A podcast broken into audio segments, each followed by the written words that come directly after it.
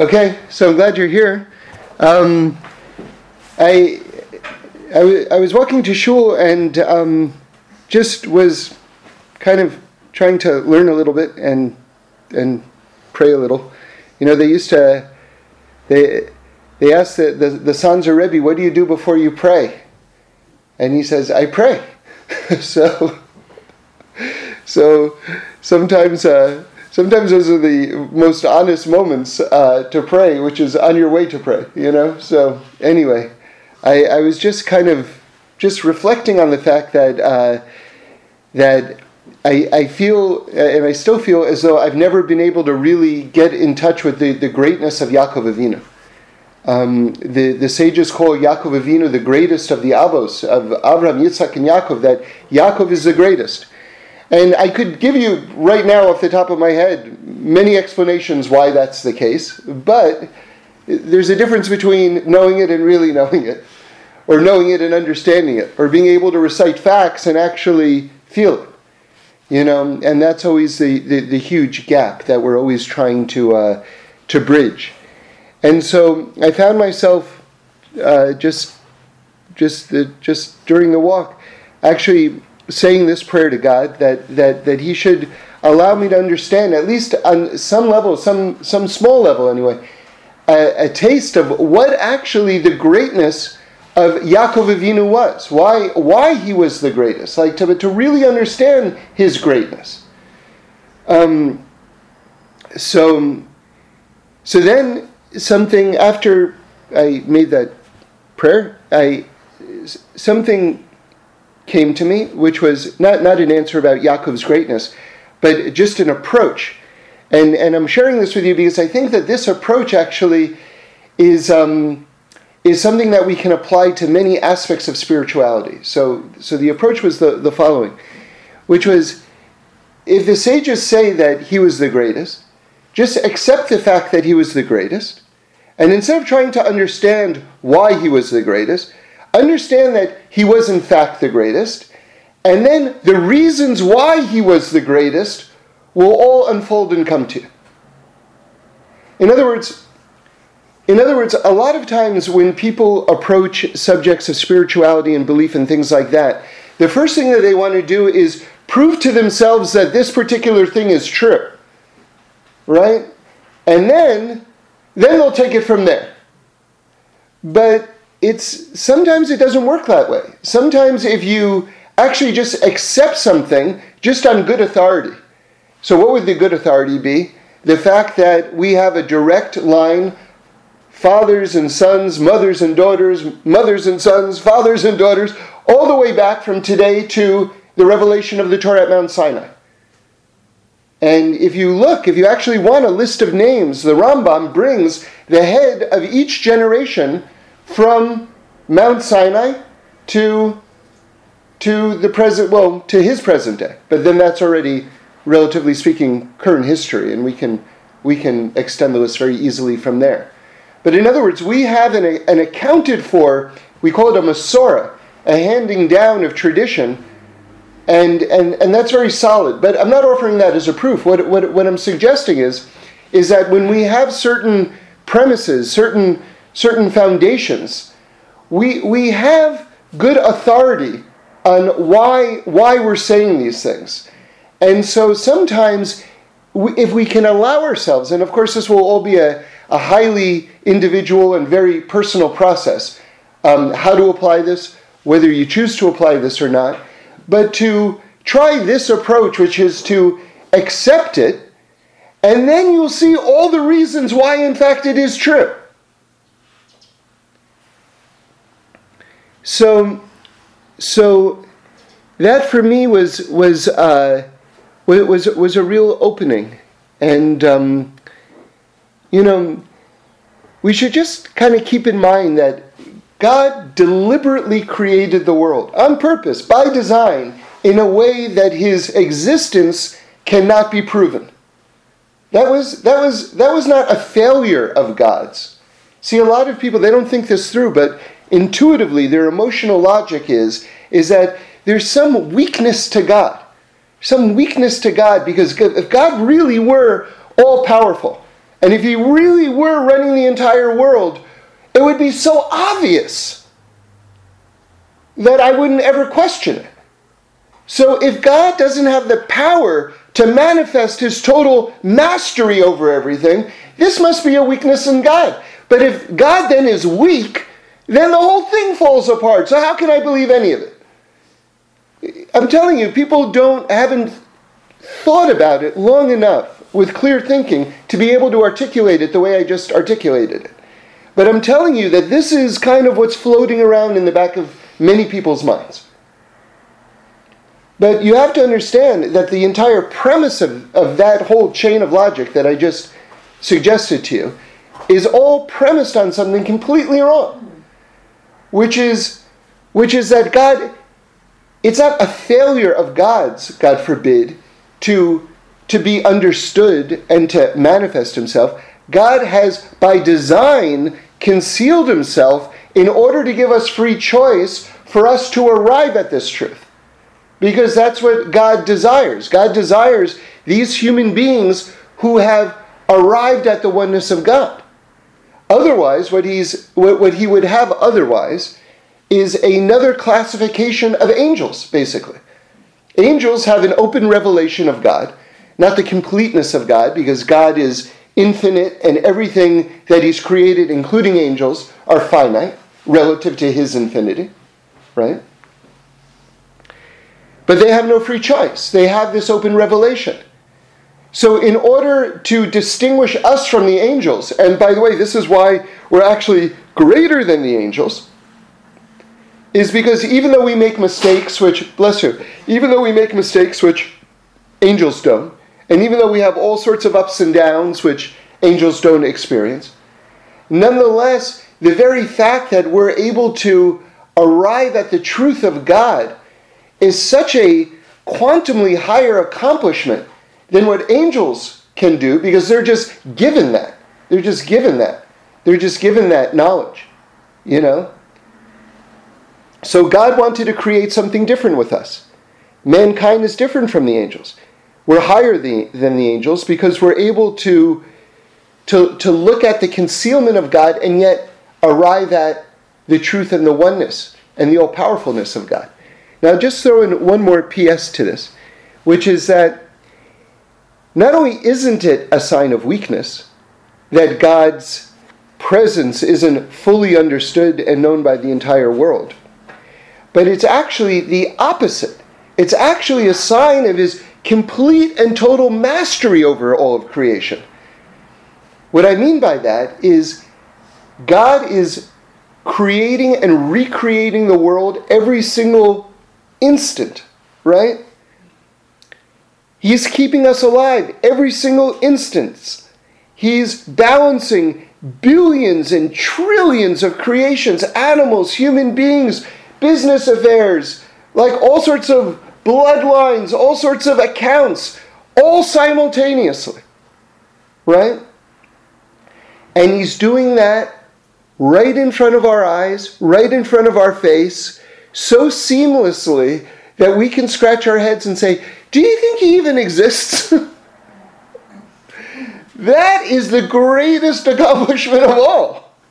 The fact that he can be running everything so masterfully and, and right in front of our faces, and yet simultaneously conceal himself in such a way that he has to be arrived at. That's awesome. That's awesome beyond awesome. So, so you see, if you just, if you just accept it, you just accept what we have on authority. And by the way, just the existence of the world itself is, you don't, you don't need more proof than the existence of the world itself, the existence of your own consciousness itself, to understand that there's a, a, a great power at work in the world. Then you open yourself up to receive all of the millennia of wisdom based on that premise. That's all based on that premise. So once you are there, then you can say, okay, so now teach me. Teach me. And now you'll find, you know, when I was growing up, I used to hear every once in a while people would say, oh yeah, the Jews are so smart. They have Freud and Marx and Einstein, right? And then as I started to learn um, Torah, I found, well, wait a second. Actually, we've had like a string of geniuses in every single generation, as great or greater than those people that I just mentioned, certainly. And each has built on the work of the other in an unbroken chain for several thousand years.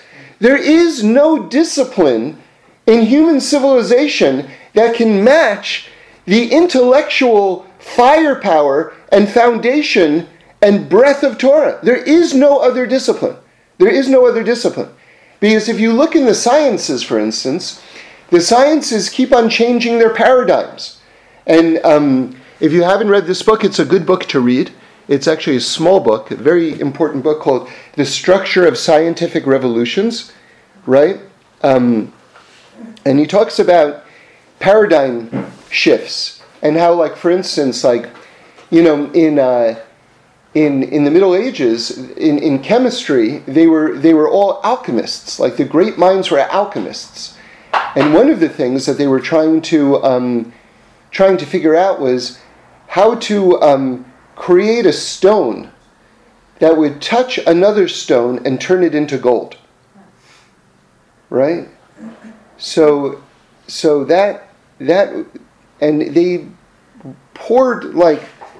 Like, there was a lot of genius that went into basically, how do we transform the elements of, say, lead or some other metal into gold?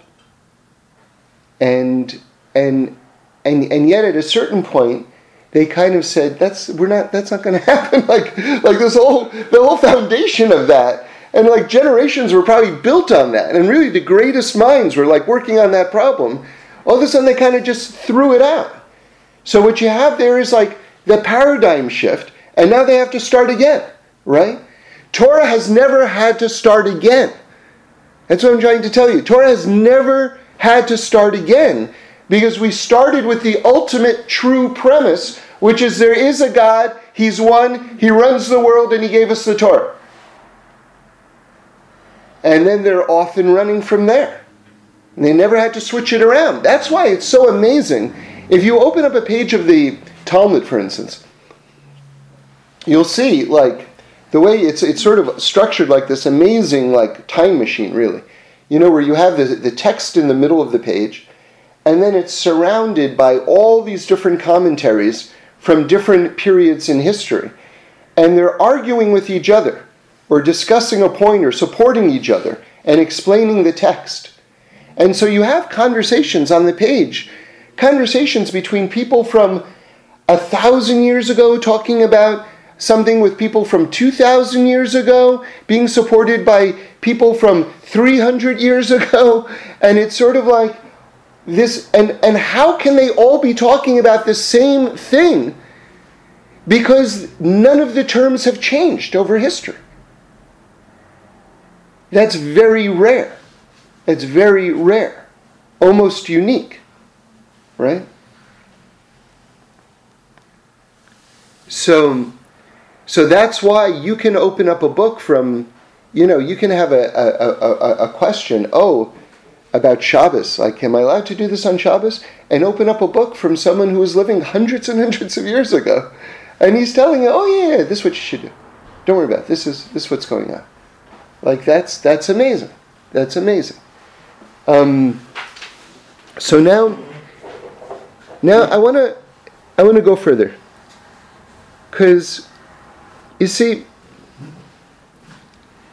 I guess the connection between what I've just been discussing and this next thought is just because it was the next thing I thought about on the walk to shul. So it'll sound like another topic because it more or less is, but but but but but let's keep on going. So, so. Uh, We have a we have a way of approaching life now. You see,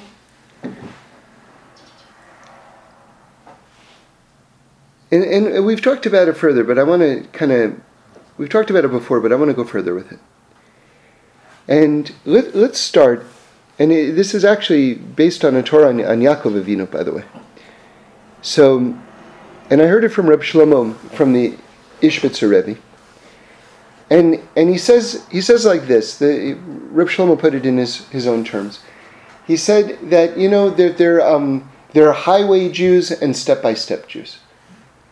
So a highway Jew basically is, there's the highway in front of me, and the highway is keeping Shabbos, keeping kosher, right, tefillin, um, taharas hamishpacha, you know, the, the the general kind of halachas, uh, mitzvahs, commandments that we're to follow.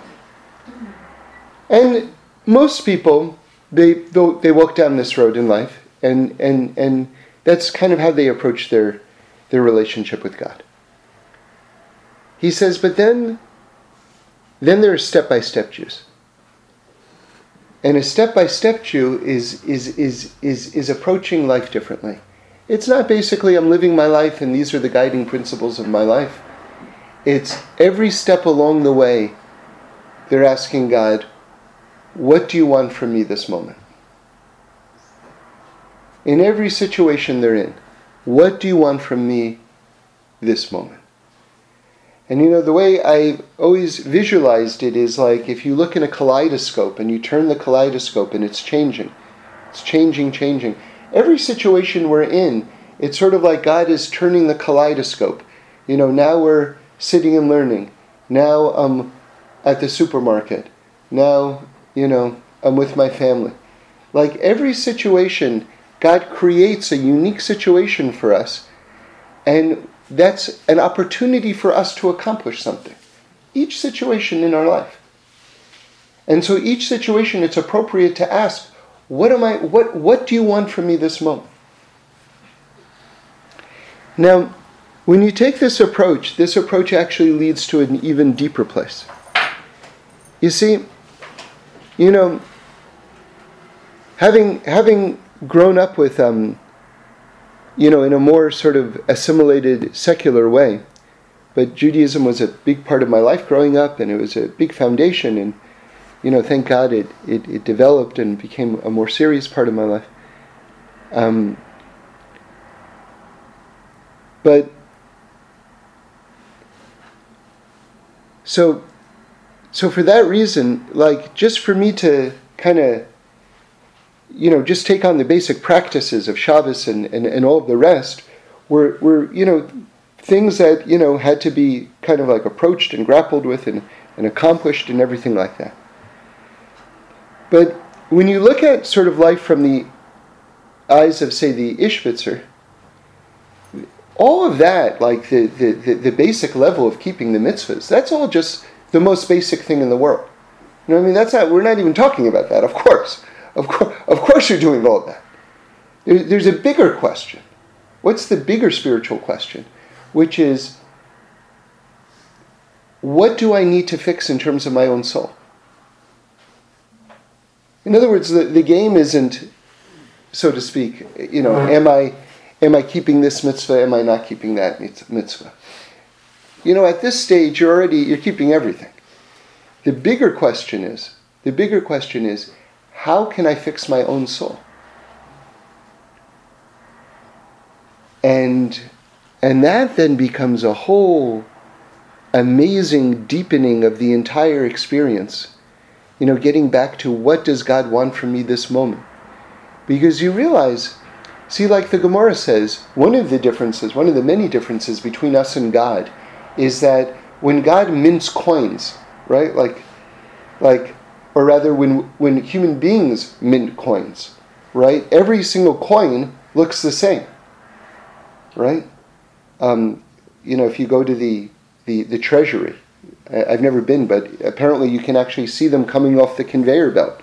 All the pennies or all the, you know, quarters, whatever it is, they're all the same. But when God makes people, every single one is different. That's actually an amazing thing. Like there's been, in all of history, there have been no two people that have ever been the same. You would think that God would sort of like, all right, well, let's start repeating it. We'll go back to the year, you know, two thousand B C E. No one remembers that guy. You know, let's bring him back. You know, so we'll just kind of do the whole thing again. You know, we vote. yeah, yeah, we're going to get to that. So, so you know, you know, we've run out, but no one's going to catch me, right? So, but God doesn't do that. God keeps on making brand new people, and even within reincarnation, you should know that it's it's not exactly the same person. It's a, it's a little bit different, at the very least. That's what I've been talking about, you know. Um, but we're going to get into reincarnation in a moment. So, so the idea of of having to fix your soul. You know, it's, it's, it's, in other words, it's not just I have to do the mitzvahs, but I, as this unique individual creation who's never existed before and who's, who will never exist again in this exact form, this incarnation has to keep the mitzvahs. This incarnation has to fix their soul. Now that's that's that's that unfolds like a whole new level of of drama, really, and relationship and interest. Like, what do I have to do? Now, I, I've heard this a couple of times, and I, I, I thought that this was a very interesting thought, if you're not familiar with it yet, regarding reincarnation, which is that all of us have um, strengths. You know, we're we're good at this or we're good at that, say. And, and and especially in terms of serving God, maybe we're especially good at, say, giving tzedakah, or maybe we're especially good at being kind to other people, things like this, for instance, right?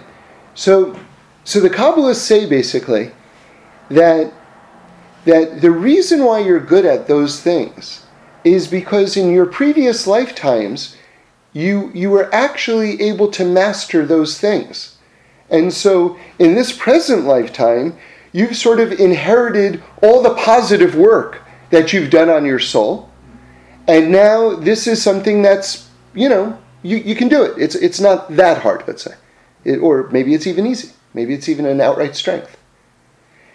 But the thing that's hardest for you right now, those things, that's the thing that you didn't that you haven't yet accomplished yet from your previous lifetimes, and that's why it's so hard, as opposed to those other things. Is that clear? Is that point clear?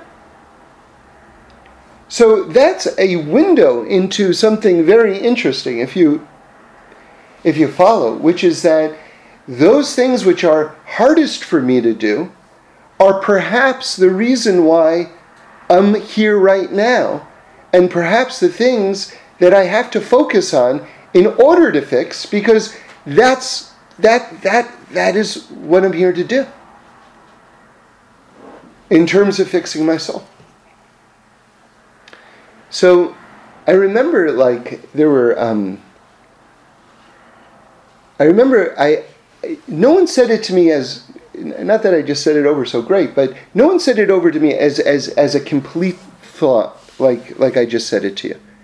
You know, what I had heard, like, at, at different times in my observance, especially early on, which is the thing that's hardest hardest for you is the thing that you have to fix.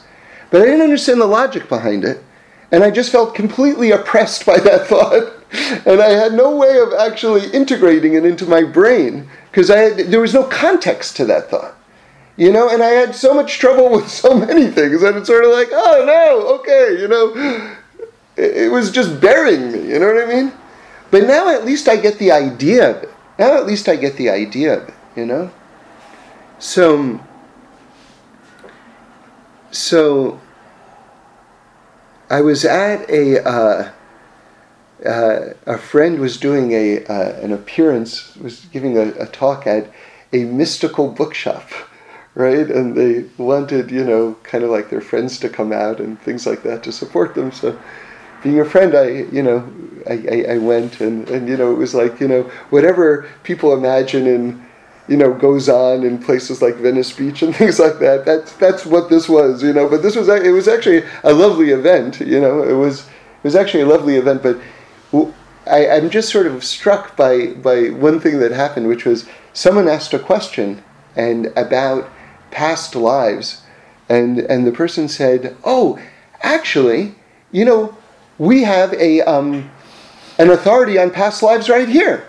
Why don't you know?" And the person stood up, and it was sort of like this very sort of slightly zany-looking person in their sixties, and you know, kind of spoke to, to the issue, and actually said something very good, I thought, you know, which was which was um, which was that there are two kind of like, according to her, and, and she was not saying this in the name of the Torah at all, but it seemed to make sense to me, um, which was that that there are two main categories in terms of one dealing with their previous lives. One is to get over a scarring event. The other is to accomplish work which hasn't been completed yet. So certainly the idea of accomplishing work that hasn't been completed yet, that's what we just said, that that, that certainly is the Jewish approach, right? But, but, but I thought that this was interesting, the idea that she phrased it in the negative, that there was also the idea of being able to get over a, a, a previous scarring event. You know what I mean? So that I thought that was interesting, but I put it in heavy parentheticals since I haven't got a Torah so- source for it. But but nonetheless, I just put it out there because it, it could certainly be integrated into this approach, I think. I think. But I just offer that to you. But um but but one thing that I would definitely caution everybody against, and this is coming from someone who believes in, um, you know, in, in what the Torah says about reincarnation, and believes that we have, um, and you know, part of our soul to fix. Do not, do not, do not go to any of these people who do past life regressions. Do not, do not avoid that. Please, please, please do not do that, because there is no authority that what they're telling you is accurate at all, and it can just absolutely mess you up. You know, they're not prophets. They they just, and I've seen it in my own life. I, I've seen one person really suffer from having done that. Um, they had a lot of other problems, but this absolutely didn't help them.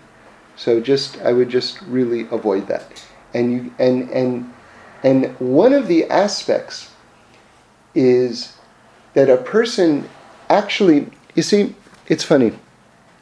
Someone came up to me, we, we were talking about these ideas, someone came up to me after the talk and said to me, well, we don't know what it is about our, our life that needs to be fixed, right? So why would God give us such an important task to do and then not tell us, right? But one thing I would say, just off the off the top, I didn't say this to him, was, does who tells us who to marry? Right? So that, that's a hugely important piece of our life, you know? And we're not given that information, right? So it's certainly consistent with the way God runs the world in many ways to give us an important task without giving us all the actual details for it. And I think that there are certain things that that we have to arrive at, that we have to arrive at, and that that, that is actually the preferred process of how actually to accomplish it Um, most accurately and, and, and most successfully is, is is not to be told. So I don't think that there's a, a contradiction there. Um, so so this this then becomes a journey. It becomes a journey of self-exploration of what about us, what we feel about us needs to be rectified, needs to be fixed. What quality needs to be worked on. And what I think is kind of cool is that um, Judaism is really very anti-narcissistic. Now, narcissism, um, you'll, you'll remember, it comes from uh, the uh, Greek uh, named Narcissus, right? And who was Narcissus? He was a guy whose favorite activity in life was just to stare at his reflection. He loved the way he looked, and that was like, that was it. So that was Narcissus. And so the idea of just sort of like admiring yourself, right, was named after him, and so we have narcissism, right? So, so we have to be careful when it comes to like really looking into our souls and trying to figure out what what it is that needs to be fixed, that it shouldn't become sort of this spiritually narcissistic act where we're just basically becoming, in the name of God, we're just basically found a new exciting way to become self-involved, right? That's that's not that's not the point. And and I think that it's beautifully expressed, um, this this dynamic of the anti-narcissistic aspect of Judaism, which is um, you know is expressed in these two words, lech lecha. So lech lecha, of course, was the command that was given to Avraham Avinu to go to Israel, right? But you could have just said le, uh, uh, lech, which means to go, right? But but but God threw in this extra word, lecha, means to yourself. So now you have this amazing dynamic where you go forward, you leave yourself, you enter into the world, you're involved in concerns outside of yourself, right? That's the lech. And then you have the lecha, where you look inside yourself and you say, why am I here? What am I doing? What am I supposed to accomplish? And then you're back to the lech. So it's lech lecha and lech lecha and lech lecha and lech lecha. So there's this amazing dynamic where you are looking into yourself, but you're looking into yourself in order to figure out what it is that you have to put back into the world. So so it allows for self-exploration, but at the same time it's counterbalanced with the idea of being the opposite of self-involved, to be very active in the world. Now,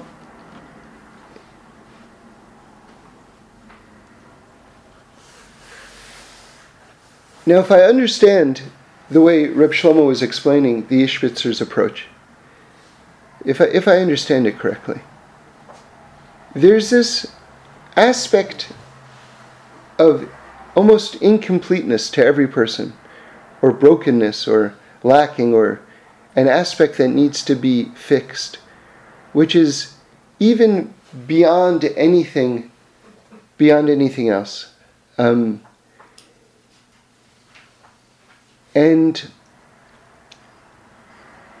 and and And and if I understand it, and, and perhaps these are my words now, but if I understand it, that remember, each person is a microcosm of the entire world.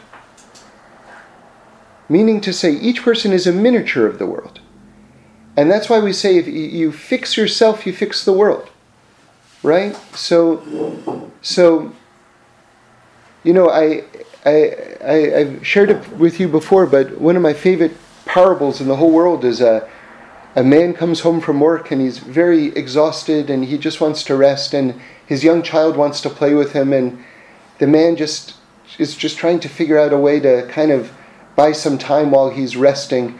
And so he takes the newspaper that he's reading, he sees there's a map of the world, he cuts it into a bunch of many pieces, rips it up into many pieces, like makes a jigsaw puzzle out of it, and gives it to his young child and says, you know, when you put together this map of the world, then we'll play. And like the child comes right back to him and says, okay, I did it. He's like, what? And he looks, he really did it. He says, how did you do that?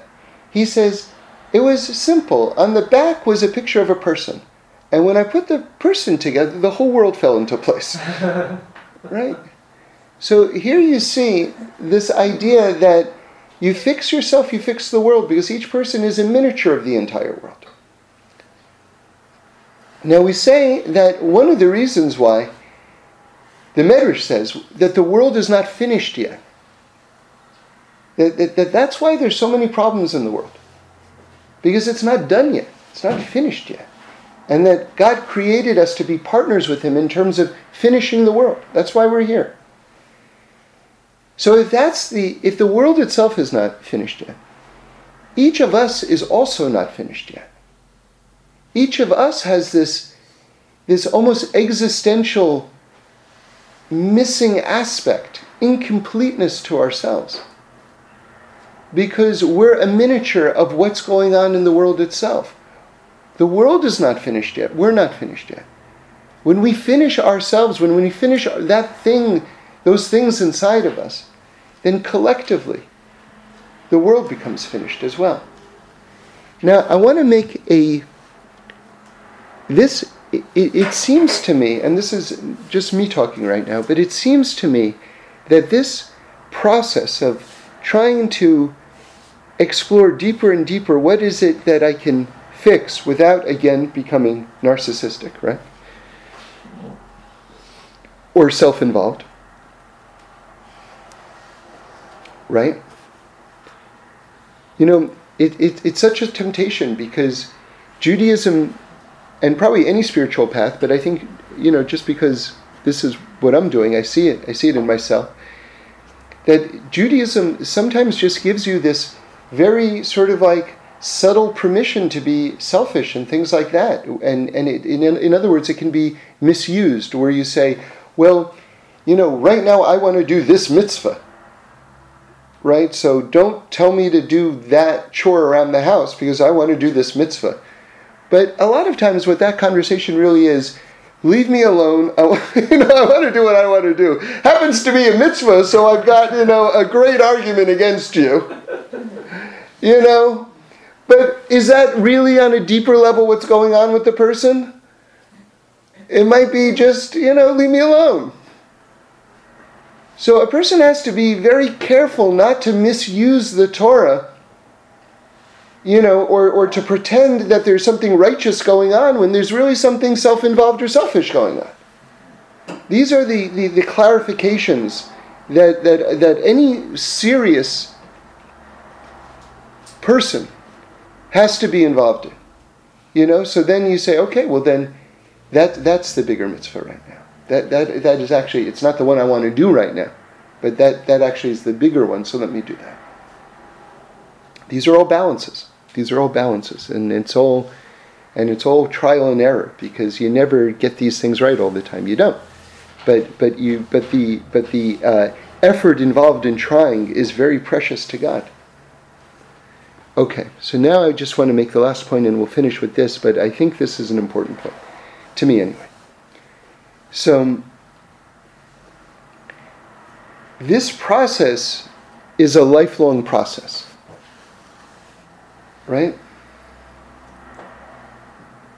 I mean, they, they talk about, I can't give you the exact specifics off the top of my head this moment, but there's a f- couple of classic stories about tzaddikim who were on their deathbed, who were explaining what they were going through, and the the the the, the, the students were like, you mean your yetzer your yetzer hara was with you till the till the last moment of your life, basically? I mean, you know, so so these are things that that that we'll probably struggle with, and when I say probably, I, I can leave out the word probably, that we'll struggle with our entire lives.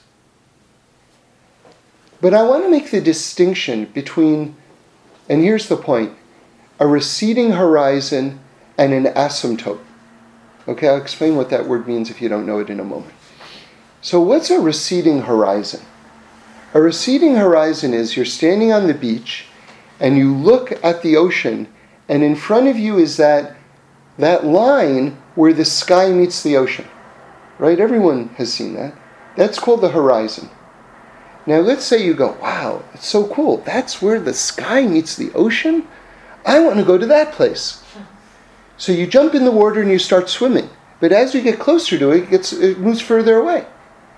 So you go, oh, I know what's wrong. I'm not going fast enough. So you get into a speedboat, right? And the speedboat goes, and you find the same thing happens, that the horizon line keeps on getting further away. Why does it keep on getting further away? Because it's an illusion. It's based on the curvature of the earth. It's an optical illusion that the sky, when we think of the sky like the sky up above, ever touches the water. It doesn't touch the water. Okay? But it just looks that way. And as we get closer, it gets further. So, so one can look at these spiritual um, endeavors that seemingly are lifelong. And one might be tempted, mistakenly by the way, but one might be tempted to think, I'm just chasing a, a receding horizon. It's just, it's, it's just, it's just, it's ultimately pointless. Okay. So that is not the case at all, because that's not the proper model. The proper model is the asymptote. Now, if you, I, I remember this from math. You have the x-axis and the y-axis, right? That that intersects, right? That makes like a, you know, like a t or whatever it is. And then you have certain um, curves, which start, you know, like basically we're going to be making the letter L. You can picture the letter L, you know, um, but it's it's a little bit different, where the line goes down toward the baseline, toward the horizontal line, right? Is that the x-axis? Okay, so it's going, the line is curving down from above, it's curving down toward the x-axis, and what happens is is that it it gets ever, ever, ever closer to touching the line of the x-axis, right? But it never, ever touches it. And that's called an asymptote. This is a, a real thing in math, okay? In other words, it gets ever, ever infinitely close without actually ever touching the line. Now, I would say that one's spiritual endeavors, one's effort to fix their soul, right, to do all of these things is actually modeled on the as- asymptote. Why? Because with the receding horizon, you're just chasing, chasing, chasing, and you're never getting closer. But with the asymptote, you're actually getting closer. You are getting closer. Something very real is happening. You're elevating your soul. You're elevating the world. You're bringing light into the world. You're bringing redemption into the world, right? But there is an essential dynamic at play, which is that God is infinite and we're finite, and the finite will never catch the infinite. We're creations of God. We're not God. We're an aspect of God, but we're not God himself. So we'll never reach God. But that's appropriate because God is infinite and we're finite. We're, we're, we're, we're his creations. But that doesn't mean that we're not getting closer and closer and closer and closer. And then that's not realer and realer and realer and realer. It a thousand percent is. A thousand percent. And everything, anything, anyone does, especially if it's challenging, gets you that much closer and brings that much more light into the world. So Hashem should bless us that we should really be able to get a handle, at least at this stage in our life, of what it is that we can fix, right? And to understand it's a lifelong process. And to understand that everything we do toward that end is fixing the entire world.